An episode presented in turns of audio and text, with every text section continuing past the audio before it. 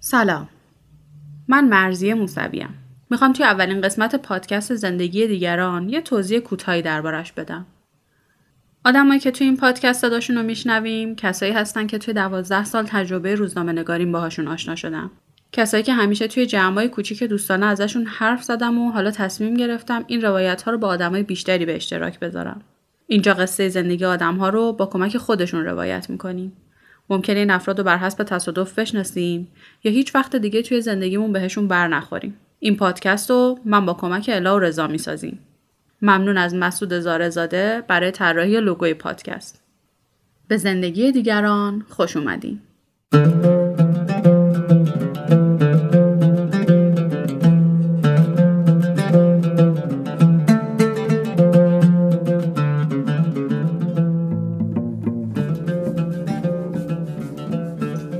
شنیدن این اپیزود برای بچه ها مناسب نیست. شما زندگی افسانه رو میشنوید.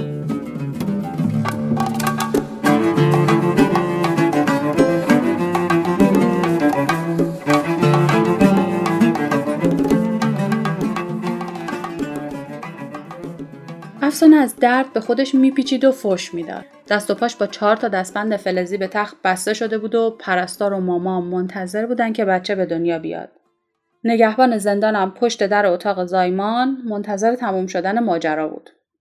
وسط فوشا و فریادا افسانه صدای گریه بچه رو شنید ولی بدون اینکه بتونه یه نظر اونو ببینه بچه رو بردن بخش نوزادان. دست و پاش به زنجیر بود که خوابش برد و تا فردا که به زندان برگشت تو بخش زایمان بیمارستان اکبرآبادی تحت نظر بود. حالا چی شد که دست و پای زن زاو رو بستن به تخت؟ یه ده روزی از دستگیریش میگذشت. هنوز اثر مصرف شیشه تو مغزش بود. ده روز. درد زایمانم شما اضافه کن. هر کی باشه میگه رگ مغزم داره پاره میشه. سرم از رو پایش برداشت و پا برهنه اومد وسط سالن بیمارستان. فوش و داد و بیداد. نگهبان یهو به خودش اومد دید که چه آتیشی به پا شده. سری دستبند و آورد دست و پای افسانه رو به چهار طرف تخت بست و تا مرخص شدنش از بیمارستان هم بازشون نکرد.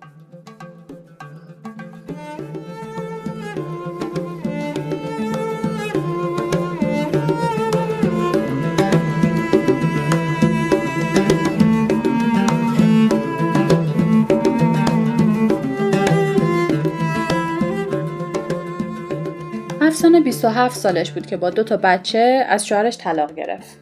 توی مدت کمی آموزش آرایشگری دید واسه خودش یه آرایشگاهی دست و پا کرد و خرج خونه و بچه هاشم از همین راه در آورد. یه دوستایی تو همون آرایشگاه پیدا کرد که تو دوره همیا و مهمونیا بهش یادآوری می‌کردن که تو سن و سالی نداری ولی از جوانی چیزی نفهمیدی و واسه خودت نبودی. خب با این دوستام به مهمونی دعوت می‌شدم و اینا خب منم میگم تازه به خودم آدم که ای مثلا خب منم می‌تونم مثلا برم بگردم و فلان. بچه های خود بزرگتر شدن. دیگه باز نیازشون نسبت من کمتر شده بود توی مهمونی که می‌رفتم. اولا مشروب شروع شد و تا اینکه به قول معروف من مشروب خوردم. اونا مثلا میدم که چیزی بهش میگن بهش میگن آیس. خب من آشنایی هم باش نداشتم. خیلی اصرار می‌کرد که مثلا تابی بکش فلان گفتم نه من چیزی که دود داره بدم میاد. از دودی بدم میاد. گفتم وقتی مشروب خوردم مثلا یه دو سنخ سیگار میکشتم. آقا چطور سیگار می‌کشی؟ هم این مثل همونه دیگه. گفتم نه وقتی مشروب می‌خورم شاید دو سنخ سیگار می‌کشم ولی کلا سیگار نمی‌کشم. توی یکی از همین مهمونی ها افسانه با یه جوونی آشنا میشه که بعدها میشه پارتنرش. برای اولین بار اونجا و همراه اون آدم شیشه رو مصرف می‌کنه. این تجربه تا چند روز انرژی خیلی زیادی بهش داده بود و اینجور که میگه خیلی از شیشه خوشش میاد. کم کم میلش به مصرف بیشتر میشه و دیگه منتظر نمیمونده که مهمونی دعوتش کنن. خودش پای ثابت مهمونی گرفتن می‌شده. از اونور آرایشگاه رفتن کمتر و مهمونی و دور همیا بیشتر میشه. خودش خیلی متوجه تغییر رفتارش نبوده ولی اطرافیانش خیلی زود متوجه میشن و دایره دوستا و روابطش کاملا تغییر می‌کنه. تا موقع بهسیستی حمایت هم از افسانه می‌کرده به عنوان یه زن سرپرست خانوار که خب اونا رو از دست میده. کمی بعدم شغل و مشتریاش بود.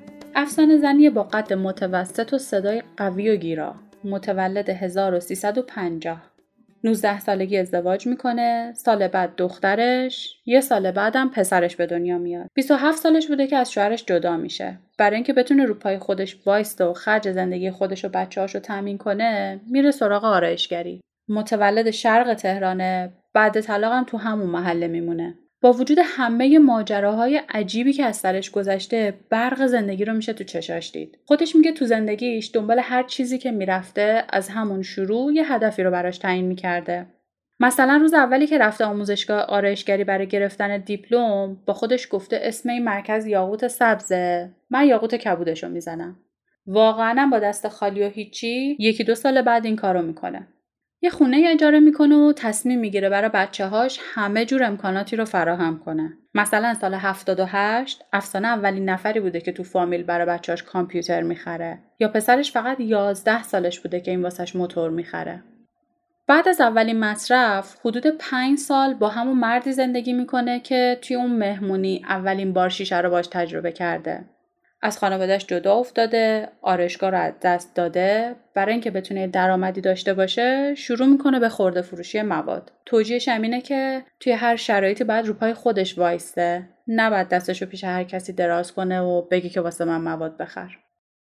توی همین دوره همیا یه مردی به افسانه علاقه میشه که ده سالی ازش بزرگتر بوده.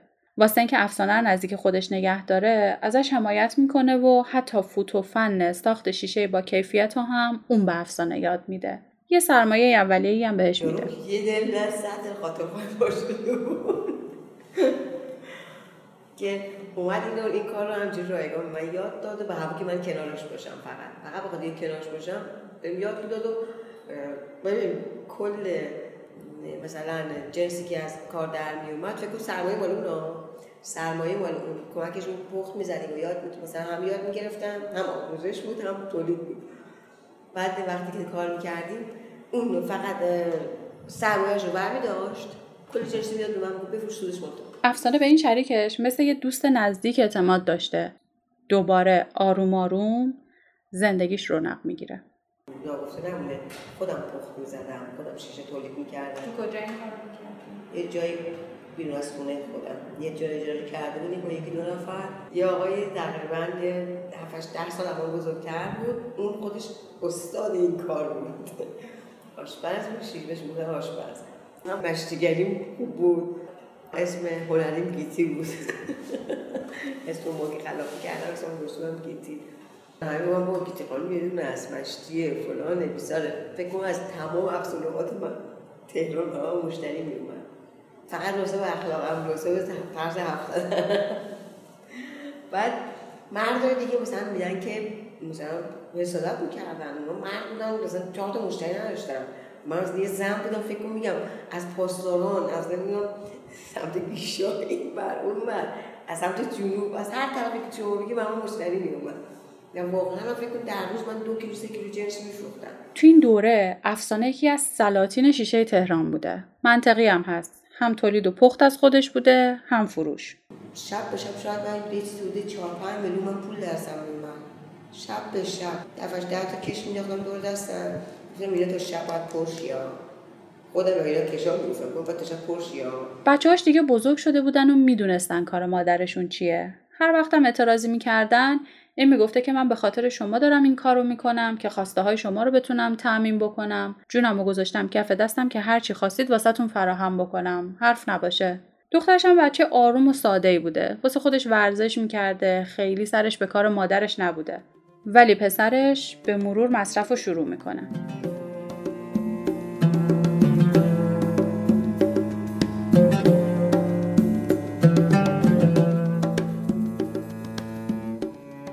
توی دوره مصرف شیشه با همون دوست پسرش توی آپارتمانی که خودش اجاره کرده بوده زندگی می‌کرده.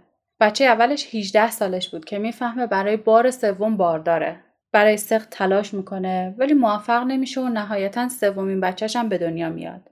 دو سال و نیم بعد دوباره باردار میشه ولی دیگه برای سخت بچه تلاشی نمی‌کنه. اونقدر غرق مصرف بوده که میگه این یکی هم پیش بقیه بزرگ میشه دیگه توی اون دوران درآمد خوبی داشته و تقریبا بیرقیب بوده تو تهران. از شهرهای دیگه هم مشتری داشته و حتی برای فروش جنس یا خرید مواد اولیه سفرهای کاری می‌رفته. خودش فقط شیشه مصرف می‌کرده ولی پارتنرش چند مخدر رو همزمان مصرف می‌کرده. افسانه که می‌دونسته این کار خطرناکه و هم به خاطر کم شدن خرج جیب خودش چند باری اون آقا رو کمپم فرستاده که البته فایده ای نداشته. چند روز قبل از اینکه آخرین بچهش به دنیا بیاد پسرش رو توی یه دعوت بازداشت می‌کنن. افسانه هرچی پول تو خونه داشته بر میداره و میره کلانتری. جلوی منشی کلانتری کیفش رو باز می‌کنه که بگه هرچی پول داره حاضر پرداخت بکنه برای اینکه از شاکی رضایت بگیره. که منشی یه بسته پنگرمی شیشه رو تو کیفش می‌بینه. خودش میگه همیشه هر جایی می‌رفته حواسش بوده که چه چیزایی تو کیفش است ولی اون روز اصلا حواسش به کیفش نبوده. سرم با دعوا شده بود. رفتم پول بدم رضا شاکی بگیرم که بیا اونو بیارم بیرون خودم گیر کردم. حالا فکر کن که مثلا پول تو کیفمه. موادم قشنگ بغل کیف پولو رفتم تو. خانم میگه که این چیه؟ خانم پوله. پوله؟ این چیه؟ نگاه کردم دیدم یا حسین پنج گرم چیشه ببین اصلا فکر نکردم که خب من این در اینجا بخوام برم بیرون خب بیرون در کسی هست منو می‌گیره ولی بازم با این حال زمیر ناخداگاه من بدو فکر کن با این شکن میگم ده روز 15 روز من زایمان کردم زندان دویدم من گرفتن من گرفتن آقا دیگه بقیهش هم دیگه دیگه گیر کردم دو سال به زندانی دادن و بچه تو زندان چجوری به دنیا اومد و کجا نگه داشتنه بچه هم من همون که تو من رفتم اصلا دیگه احتیاج به ماینه نداشت که مثلا من بخوام بگم من بار دارم. اصلا ظاهر مشخص میشه اینقدر تو دیگه هیچی هم اونجا بردنم بند مادران و این اولین تجربه زندان رفتنش بوده. چون آداب زندان هم بلد نبوده یک کتک مفصلی هم از سربند یعنی قلدرترین زن زندانی می‌خوره. ده روز بعد درد زایمان شروع میشه و میبرنش بیمارستان. ماجرای زایمان افسانه رو اول اپیزود شنیدیم فردای زایمان برمیگرده به زندان. طبق قانون تا ده روز بچه رو پیش افسانه نمی‌برن. توی مدت همین داد می‌زده و دعوا می‌کرده که چرا بچه‌مو به هم نشون نمیدین. فکر می‌کرده شاید به خاطر مصرف تو دوره بارداریش بچه مشکل خاصی داشته که نمیارنش. تا اینکه بچه رو میارن و با هم مدتی تو بند مادران میمونن. دو ماه بعدم مرخصی می‌گیره و از زندان میره بیرون. تو این دو ماه چه بلایی سر بچه های افسانه میاد؟ دختر بزرگش با یه بچه کوچیک توی خونه پر از مواد تنهاست. از طرف هیچ پول نقدی هم تو خونه نیست.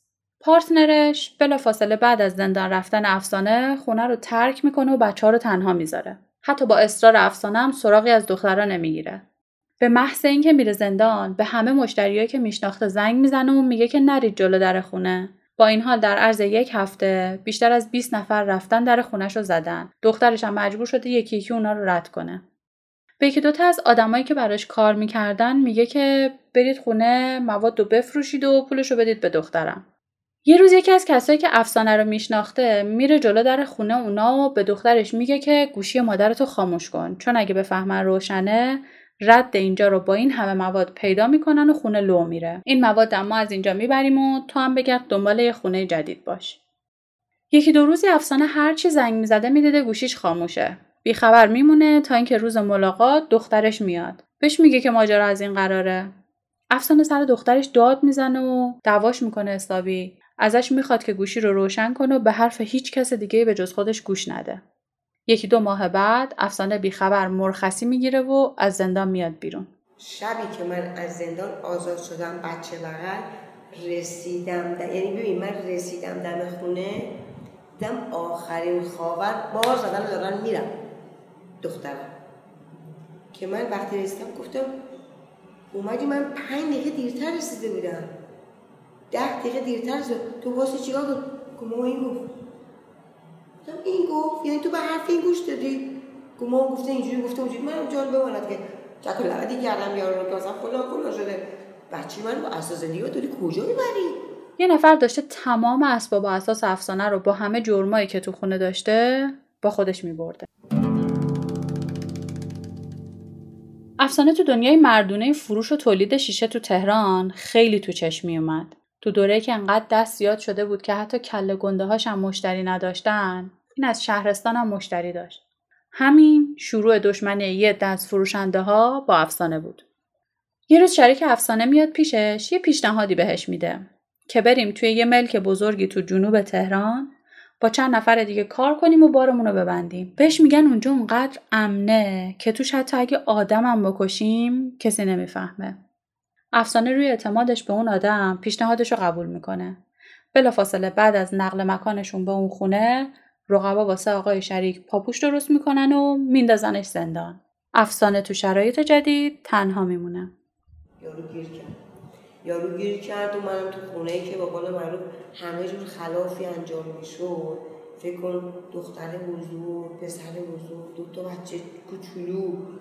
رفتم تو اون خونه و دیدم نه اینجا تو قول من فقط رو تلکه کنم که کاری بزنم و کردنش خراب خوردن یابوه اونجا یه خونه قدیمی و بزرگ بود اتاقای طبقه اولش محل زندگی و استراحت اعضای خونه، طبقه بالا محل کارشون بود. هر جور خلافی از تولید و فروش مواد گرفته تا قاچاق اسلحه، عتیقه، نسخه خطی و چیزای دیگه تو این خونه انجام می‌شد.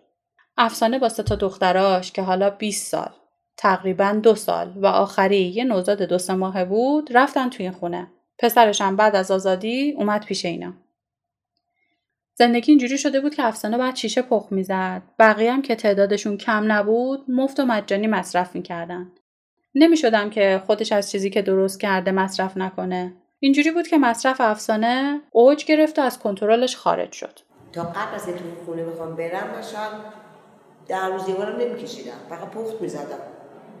فقط فروشندگی می‌کردم ولی خودم مصرفی نمی‌کردم. چون بچه کوچیکم داشتم شیر می‌دادم.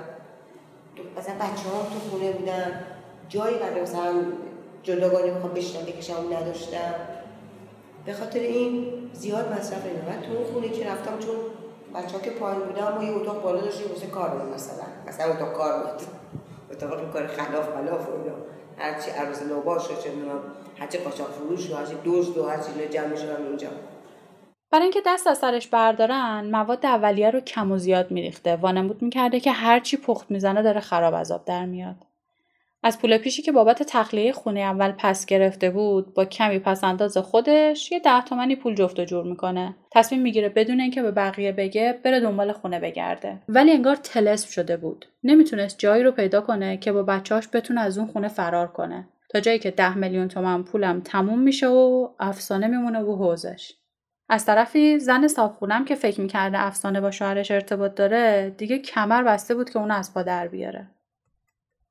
یه روز همکاراش اومدن بهش گفتن که یه مشتری هست که ده کیلو مواد کار می‌خواد واسه تولید. ما که بلد نیستیم. تو بیا برو براشون جور کن. اون زمان قرار بود نفری سی میلیون تومان به هر کدومشون برسه. اینم با خودش گفت پولو که گرفتم می‌ذارم میرم از اینجا و دیگه مواد فروختنم میبوسم می‌ذارم کنار. قبل از مصرف دو دوران مصرف من هر وقت یکی به می‌گفت نرو از خونه بیرون یا یکی می‌گفت صبر میومد می‌گفت نرو. هر وقت برام این مسئله پیش میومد نمی‌رفتم. حتی اگر می‌دونستم برم بیرون اینقدر گیرم میاد من ولش یه گیرداری هست. چون خیلی جاها مثلا صبر میومد یا مثلا دختر ما ولش روز نمی‌خواد بره بیرون؟ و نه باید برم کار دارم می‌رفتم نمی‌شد. یا مثلا یه اون خیابون معموله دو مرزون برگردم بیام. ولی اون روز دخترم گفت نه. نه باید بس بریم و بکنیم بریم. اینجا گفت خسته شدم. هرچی در هرچی باید خرج جنگ این همه لاشخور رو بدم. من چقدر در میارم؟ خرج شما هست اینی هستش. اصلا با اون یک تا روز دادم که تو داری پولی بیشی ردیف کنم بریم اینجا. گفت باش برو. مثلا برگشت گفتش که خودم باید میام نمی‌خواد تنها بریم گفتم باش. از خونه رفتیم بیرون. 45 دقیقه یک بودی یک ساعت طول کشید تا برگشتیم. برگشتیم اومدیم خونه دم دخترم کشتن.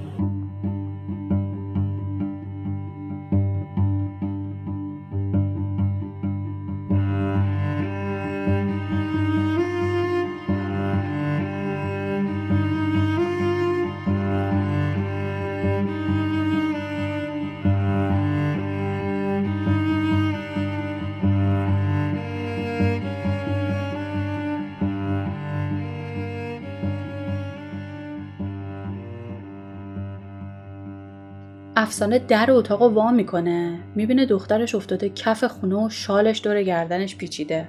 زبونش بم میاد. تو برگه پزشک قانونی علت مرگ دخترش رو خودکشی اعلام کردن. ولی افسانه معتقده که دخترش خودکشی نکرده و اصلا اون برگه مال دخترش نیست و مال کسی دیگه ایه. فکر می‌کرده اگه همون موقعی موضوع رو تو دادگاه مطرح بکنه بهش میگن که از روی توهم داره این حرف رو می‌زنه. تصمیم می‌گیره بره کم تا بتونه با عقل سالم توی دادگاه اثبات بکنه که دخترش خودکشی نکرده. دختر کوچیکا رو میفرستن بهزیستی و خودش و پسرش هم میرن کمپ.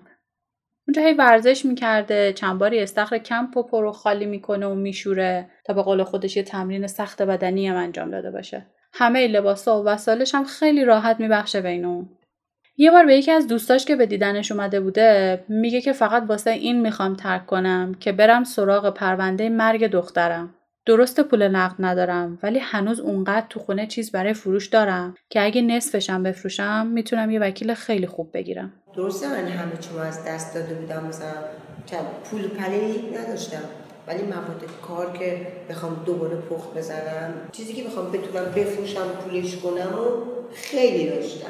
فقط یه جعبه داشتم اندازه تابوت. جعبه توپ بودش. یه جعبه فشنگ داشتم یه جعبه توپ داشتم. جعبه توپه و جعبه فشنگه. دوش کلی عتیقه داشتم. کلی مثلا کتاب خطی و نمی‌دونم شمشیر دوران خواهمنشی و شمشیر دوران ساسانی و نمی‌دونم. بیشتر اینا رو در عوض جنس از مشتریا می‌گرفته. چند تا آشنا هم سراغ داشته که این نتیقه رو بررسی می‌کردن که تقلبی نباشن و همشون شناسنامه داشتن خلاصه. یه جعبه بزرگ فشنگ و یه جعبه بزرگ گله توپ داشته قد یه تابوت که توش پر بود از عتیقه و نسخه خطی. یه روز ناقافل خانوادش میان کم سراغش تا ببرنش خونه. این که نمی‌دونسته ماجرا چیه همش با ترس میپرسیده که پسرم طوری شده واسه دخترها اتفاقی افتاده. میترسیده که یه بلایی هم سر اون یکی بچهاش اومده باشه. ولی خانوادش بهش میگن که خونت رو دوز زده. کل زندگی تو بردن. فدای سرت که بردن بچه هم چیزیشون نشده باشه. فدا سرتون که بردن. نداره که بردن. فدا سرتون که بردن. حتی اون کنده دا بود. اومده چیز رفته بودم. شهریار رفته بودم. اومده نزدیک پل کرش رسیدیم. یه گفتم که بردم خودم با خودم. بردم. حالا داشتم از کمپم میمدم بیرون. هرچند با خودم بردم تو بخش کردم بچه ها هرچی لباس لباس برده بودم گفتن مال توی مال تو مال تو من برم بیرون کلی دو تا کامل با من لباس دارم اینا رو کن چیکار دادن اونو اومدن بیرون فکر کنم با همین لباسی که رفتم هم لباس باید طرف بود ساکم هم خالی خالی فقط هولم توش گفتم که اینجوری زرشون داشتم گفتم ببینم یعنی من همین یه دست لباس دارم هیچی ندارم می‌خرم برات می‌خرم برات گفت می‌خرم به خدا جون چی می‌خرم گفتم نه می‌خوام ببینم. یعنی من اگه برم همون بخوام لباس عوض کنم این آدم دیوونه. شوک به دست دوباره. یعنی من برم همون بیام لباس برای عوض کردن ندارم. گفت به قرآن جون چی می‌خرم گفتم بزن کنار ببینم. عقب نشستم با لغت صندلی جلو. گفتم بزن کنار ببینم. اساس من چی ندارم. یعنی کل زندگی من بردم.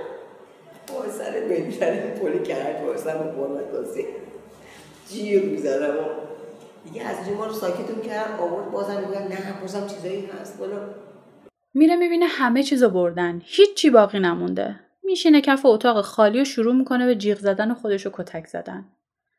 خانوادهشون رو می‌برن خونه برادرش. افسانه خانواده مذهبی داشته و عقاید و مدل زندگیشون خیلی با هم فرق می‌کرده. برای همین اونا همیشه دور از هم زندگی می‌کردن. یه چند روزی خونه برادرش میمونه. شب اول چون هیچ لباسی نداشته برادرش یه دست لباس و یه چادر و یه مقنعه و یه کیف بهش میده. افسانه میگه اینا چیه؟ من اصلا اینا رو نمیپوشم. جواب میشنوه که تا وقتی که اینجایی باید قانون اینجا رو رعایت کنی. شب برادرش در اتاق قفل می‌کرده که این فرار نکنه گوشیشو ازش گرفته بوده و از این مشکل با هم زیاد داشتن. تا اینکه یه روز تحمل افسانه تموم میشه. از اونجا میره سراغ یکی از رفقاش. یه مقداری وسایل و مدارک که قبلا دستش داشته رو می‌گیره. یه مقدارم طلب از مشتریای قبلی داشته. مثلا از هر دو میلیون تومن حداقل 200 تومن از طلبا رو می‌گیره و کلا چهار تومنی پول جفت و جور می‌کنه. با این پول یه اتاق تهشوش اجاره می‌کنه چهار تومن رهن و 300 تومن اجاره. بدون اسباب و اساسی و با جیب خالی.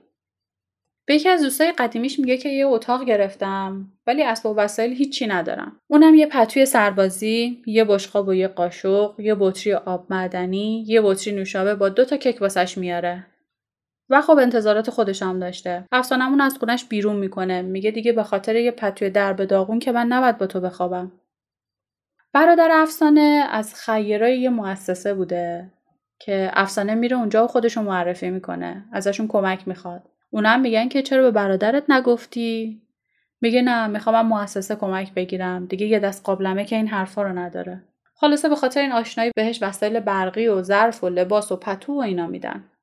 اتاقشو که میچینه یه عکس از دخترش داشته تو لباس تکواندو. اونم با مدال و مقاماش می‌ذاره سر تاقچه تا به همه بفهمونه که دخترش ورزشکار بوده اهل مواد نبود و دلیل واسه خودکشی نداشته. بعدم میره دنبال پسرش و اونم از کمپ میاره بیرون. پسرش جوانی که بوده 20 سالشه تو این جامعه. مادر مصرف کننده. خونه تایشوش زمین خالی. هیچی هیچی. افتاده بود به زده بنده نام خرید فروش گوشی های دوزی. فکر می‌کرد که مالش و حقش رو باید دیگران بگیره.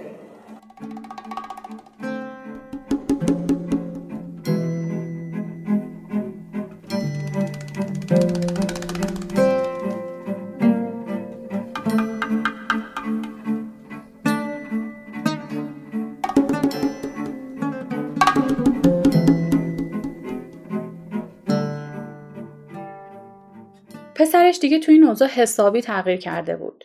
یه پسر دعوایی که هر کسی رو تو خیابون می‌دید کتک می‌زد. داده بود دوتا شمشیرم واسش درست کرده بودن گذاشته بود تو خونه.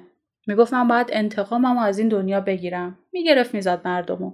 در عرض یک ماه بیرون اومدنش از کمپ سه چهار بار تصادف کرده بود یا نزدیک بود موتوری چیزی بهش بزنه. مامانه بهش میگه بابا بچه تو چقدر سر و هوایی اونم میگه من داشتم راه خودم می‌رفتم. این موتوری یا اون ماشینی راشو کج کرد طرف منو می‌خواست منو بزنه. افسانه می‌بینه انگار واقعا می‌خوان این بچه بکشن. خودش میگه اینم کار کسایی بوده که دخترشو کشتن. اونا می‌خواستن کاری کنن که افسانه قید رفتن دنبال پرونده دخترشو بزنه. زنیزم گفتم که ببین یکی کشتید این یکی هم بکشید این عمرش بدون است نمیره نترس عمرش بدون است عمرش بدون است دست سرش کشیدن. اون عمرش بدون نبود خودتون مغرور نشید بگید ما اونو کشتیم اگه سه دفعه به این نزدین چهار هم زدین. دیگه یعنی زنده است. عمرش به این نمیره بیماری عصبی افسانه توی همین دوران خودشو نشون میده. حمله های عصبی که از سر تا پاشو فلج می‌کرده. قرص میخورده و تا 24 ساعت اگر کسی صداش نمی‌کرده حتی از خوابم بیدار نمی‌شده. پسرش تقریبا تموم کارای اون انجام می‌داد. هفته یکی دو بار همون میبردش و بهش می‌رسید. یه شب که افسانه حالش خیلی بد بود و یادش نمیومد چند وقت گوشه اتاق خوابیده پسرش با گریه میاد بالا سرش. میگه مگه منم همراه دختر دفع کردی؟ چرا اینطوری می‌کنی؟ افسانه به خودش میاد تصمیم می‌گیره که بلند شه. با اینکه حمله ها هنوز یه وقتایی به سراغش میان و هر بار چند روزی زمین گیرش می‌کنن ولی به مرور کمتر میشن. یه روز چند نفر میان سراغ پسر افسانه و یه موتور گرون قیمت رو بهش میفروشن. قیمت پایینی که اینا پیشنهاد میدن پسرش رو وسوسه می‌کنه واسه خرید. موتور دزدی رو خریدن همانا و دستگیر شدنش همان. مصرف افسانه سر همین موضوع بیشتر میشه. توی مدت پسرش کمک خرجی بود واسش. هر جوری شده پول به خونه می آورد و مصرف خودش و مامانش رو تعمین می‌کرد. کم کم کرایه ها هم عقب افتاد و از 4 میلیون پول پیش فقط یک میلیون باقی موند که اونم کم کم رفت. تو این شرایط افسانه تصمیم می‌گیره بره سراغ پرونده مرگ دخترش. دنبال رضایت شاکی پرونده پسرش هم بوده. یه تلاشایی هم می‌کنه که بتونه دختر کوچیکا رو ببینه. تو این اوضاع افسانه یارانه به یارانه خودشو یه بار مهمون می‌کرده واسه مواد. بعدم میافتاده تو این دادسر و اون دادگاه دنبال کارهای بچه هاش. چند روزی می‌رفته و میومده و تمر باطل می‌کرده و عریضه مینوشته. پولش که بعد از یکی دو روز ته می‌کشید می‌رفت موند خونه تا دور بعدی واریز یارانه ها این وضعیت یک سال و نیم طول می‌کشه. بارها با خودش قرار می‌ذاره که دیگه مواد مصرف نکنه ولی تصمیمش چند ساعتی بیشتر دوام نمیاره. عکس دخترش رو گذاشته بود رو تاخچه. هر دفعه موقع مصرف بهش نگاه می‌کرد می‌گفت به ارواح خاک تو این دفعه آخره. دیگه نمی‌کشم. ولی دفعه بعد موقع مصرف تا چشمش می‌خورد به عکس می‌گفت ببخشید خاک تو رو علکی قسم خوردم. نمی‌تونم. فعلا شرایطشو ندارم.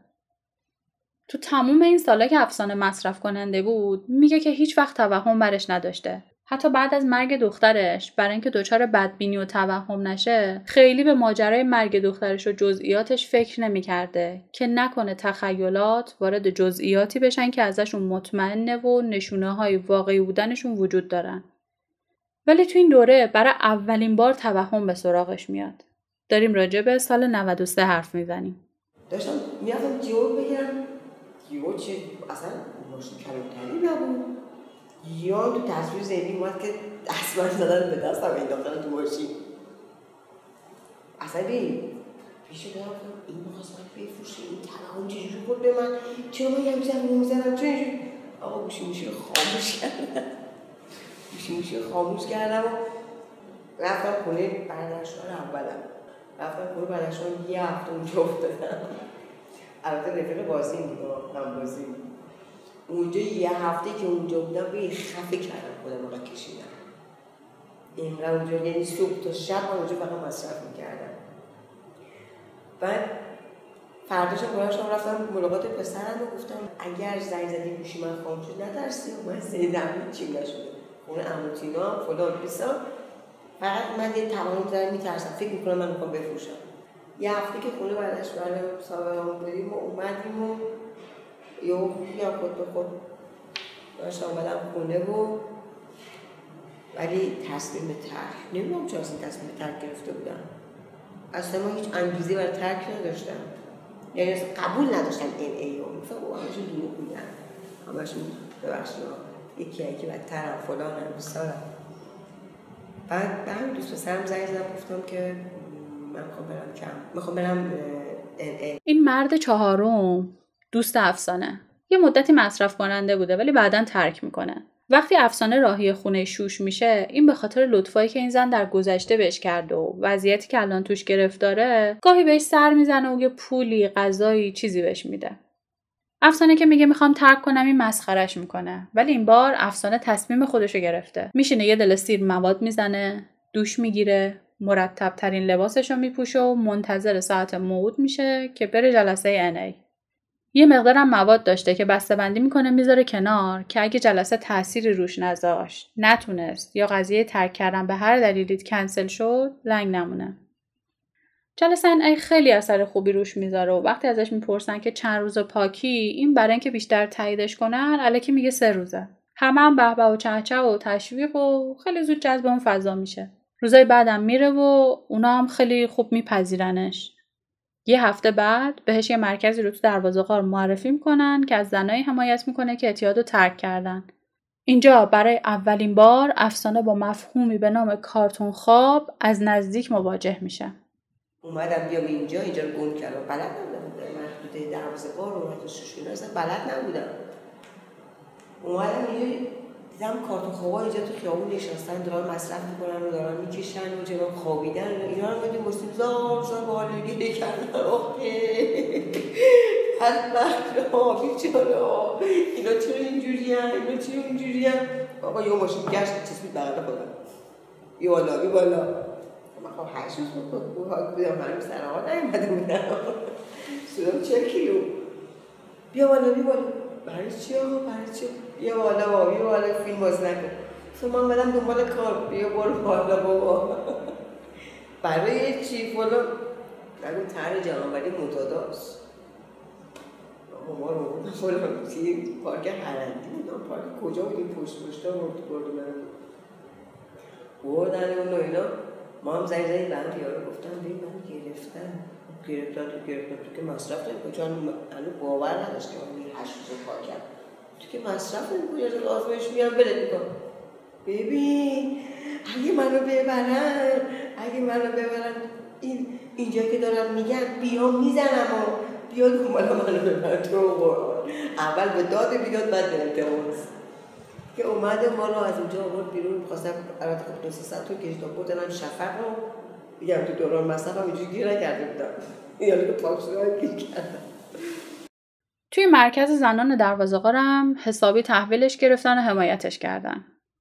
مددکارا تونستن مهارتهایی رو که این قبلا داشته ولی تو دوره مصرف اونا رو فراموش کرده دوباره براش زنده کنن. مثل حس شوخ طبعی رقصیدن شاد بودن معاشرت نگفتن. چند وقتی تو خود مرکز کار می‌کرده و جلو چششون بوده. اوایل به هر بهانه‌ای با همه دعواش می‌شده. به مرور با همه چیز کنار میاد و می‌تونه خودش و شرایط رو مدیریت کنه. اونم کمکش می‌کنن که یه خونه نقلی تو جنوب شرق تهران رهن کنه و وسایل اولیه بهش میدن که بتونه زندگیشو بگذرونه. مددکارا کمک کردن که پرونده دخترها تو بهزیستی به جریان بیفته. دوتا فرزند آخرش دوتا دختری که مدتی تو بهزیستی بودن شناسنامه اوراق هویتی نداشتن. پدر این دخترا یعنی پارتنر سابقش چند باری میگه که بیا یه پولی به من بده که باهات بیام برای بچه ها شناسنامه بگیریم. اینم میگه برو بابا. من میرم از طریق دیگه اقدام می‌کنم. پول خرج می‌کنم ولی دیگه به تو یکی باج نمیدم. با کلی دوندگی و هفته هفت روز دادگاه و پزشکی قانونی واسه دخترها شناسنامه می‌گیره. مرکزم کمکش می‌کنه و بالاخره بعد از چهار سال و هشت ماه و ده روز دوری از بچه هاش می‌تونه دوباره خانواده کوچیکش رو دور خودش جمع کنه. الان بیشتر از یک سال و نیمه که دخترها پیششن. دختر بزرگترش الان داره ده ساله میشه و دختر کوچیک هشت ساله. روزی که دخترش کشته شد بچه کوچیکه که کمتر از دو سال داشت تو خونه مونده بود. عجیب اینه که یه تصویرایی از اون اتفاق تو ذهنش هست. افسانه میگه روزای اولی که بچه ها از بهسیسی برگشته بودن خونه وقتی عکس خواهرشون رو رو دیوار دیدن پرسیدن که پس آبجی کجاست. آبجی فوت کرد مریض بود قلبش یهو واساد ورزش سنگین کرد بعد اینجوری شد اونجوری شد فوت کرد. یهو این اینجوری اصلا دراز کشیده بود. یهو اینجوری رسیده نخیر نخیر نخیر آبجی کشتن آبجی کشتن. وقتی در این مورد حرف کسی بزنیم می‌زنم گفتم حالا بد میشه دیگه. تازه یهو تو برام تدایی شد. کشتن؟ نه نکشتن. آجی مریض بود. نه خودم دیدم با, با شال دکتر گردنش. این گفت اینو با شال دیدم دکتر گردن دوره ها گفتم کی؟ کی؟ اون خانمه اومد نشست بغل دست من. موهای دستش این چوریگرا بود. گفت رضا این خوابه. قشنگ اسم ما بود اینقدر که مثلا خودم خراب شد رفتم چرا شما قشنگ دقیقه نشستم حساب کردم که این بچه اول که از اول یکی با انگوش موله شد یک سال چهار ماه. یک سال چهار یادشه دختر رو برای مدرسه ثبت نام کردن. افسانه گواهی نامش رو گرفته که بتونه با کار کردن با ماشین خرج خودش و بچه رو در بیاره. الان هم به عنوان گشت سیار چیزی شبیه مددکار توی مرکز حمایتی از زنان آسیب دیده داره کار می‌کنه و یکی از وظایفش اینه که توی محله دروازه قار برای زنای کارتون خواب و دارای سوء مصرف وسایل ضروری و بهداشتی اولیه ببره مثل پد بهداشتی و کاندوم و سرنگ و اینجور چیزا. و اگه دوست داشتن اونا رو به مراکزی معرفی کنه که بتونن ترک کنن. ارتباطش رو با آدمای دوره مصرف کاملا قطع کرده. سیم کارتش رو شکونده ولی همه آدرس ها و نشونی و پاتوقا هنوز تو ذهنشن که خب سعی می‌کنه تا جای ممکن ازشون دوری کنه. چند باری تو خیابون و اینور و اونور چند نفری مشتری و همکار و آشنا دیده ولی راش رو کچ کرده. یه بارم به یکی که اونو شناخته و داشته میومده نزدیک تا باش احوال پرسی کنه گفته برو رد کاره. من 27 سال طلاق گرفتم. شوهر من مصرف کننده بود. این مقدر مصرف شد گفتم تو پولت حرومه یعنی شب کسی رو من نکن. تو مصرف کننده فلان لقد کلمه مصرف کننده نمیگه اون پول معتادی تو معتادی. تو اصلا پولت حرومه فلانه بساره اینجوری شده خودمون. و دیگه هم با اونم قطع شده بود نه. تا روز آخرم که دخترم فوت کرد تا وقتی که فوت کرد می‌خواست برای این دوتا شناسایی بگیره با تمام بدیاش با تمامی که ما اصلا با توافق نظر نداشتیم با هم اصلا رابطه خوبی نداشتیم چه از وقتی ازدواج کردیم و طلاق گرفتیم و این چند سالی که می اومد و می‌رفت و اینا همیشه دیگه حرف می‌زنم. چند سال از زندگیتون گذشته بود که طلاق هفت سال. هفت سال کلا رو زندگیم هفت سال هشت بوده هشت و هنوزم هست در ارتباطی نه با- فوت کرد. بعد از دخترش که فوت کرد اون فوت کرد که ما رفتیم کمپی اگر اون بود می‌رفتم کم اینا رو چشش نگم زندگی رو نگاه اصلا حواسش بود. ولی میگم دلیل فوتش چی بود؟ سکته کرد. بعد داغ دخترش دو ماه نشد دو ماه بوده. بعدا بدبخت برگشت شبی که فوت کرد اومد اینجا گفت ببین تا من نمردم ببین من برای بچه شناسنامه بگیرم. بیا من همیشه برخلافش حرف می‌زدم دیگه. وقتی اون گفت من نمیگم شناسنامه من چون من باید بگیری. می‌گیری می‌گیری. گفت نمیگم. گفت می‌گیری. گفت نمی‌گیرم. گفت می‌گیری. اون روز که برگشت گفت که با مدرک اینا رو بده تا ما نمردیم بریم شناسنامه دو تا بچه رو بگیریم حداقل بریم یه کاری کردیم. گفتم باشو باشو باشو بچه ها شب فوت کرد فرداش فوت کرد همون شب. همون شب دندان باش فوت کردیم.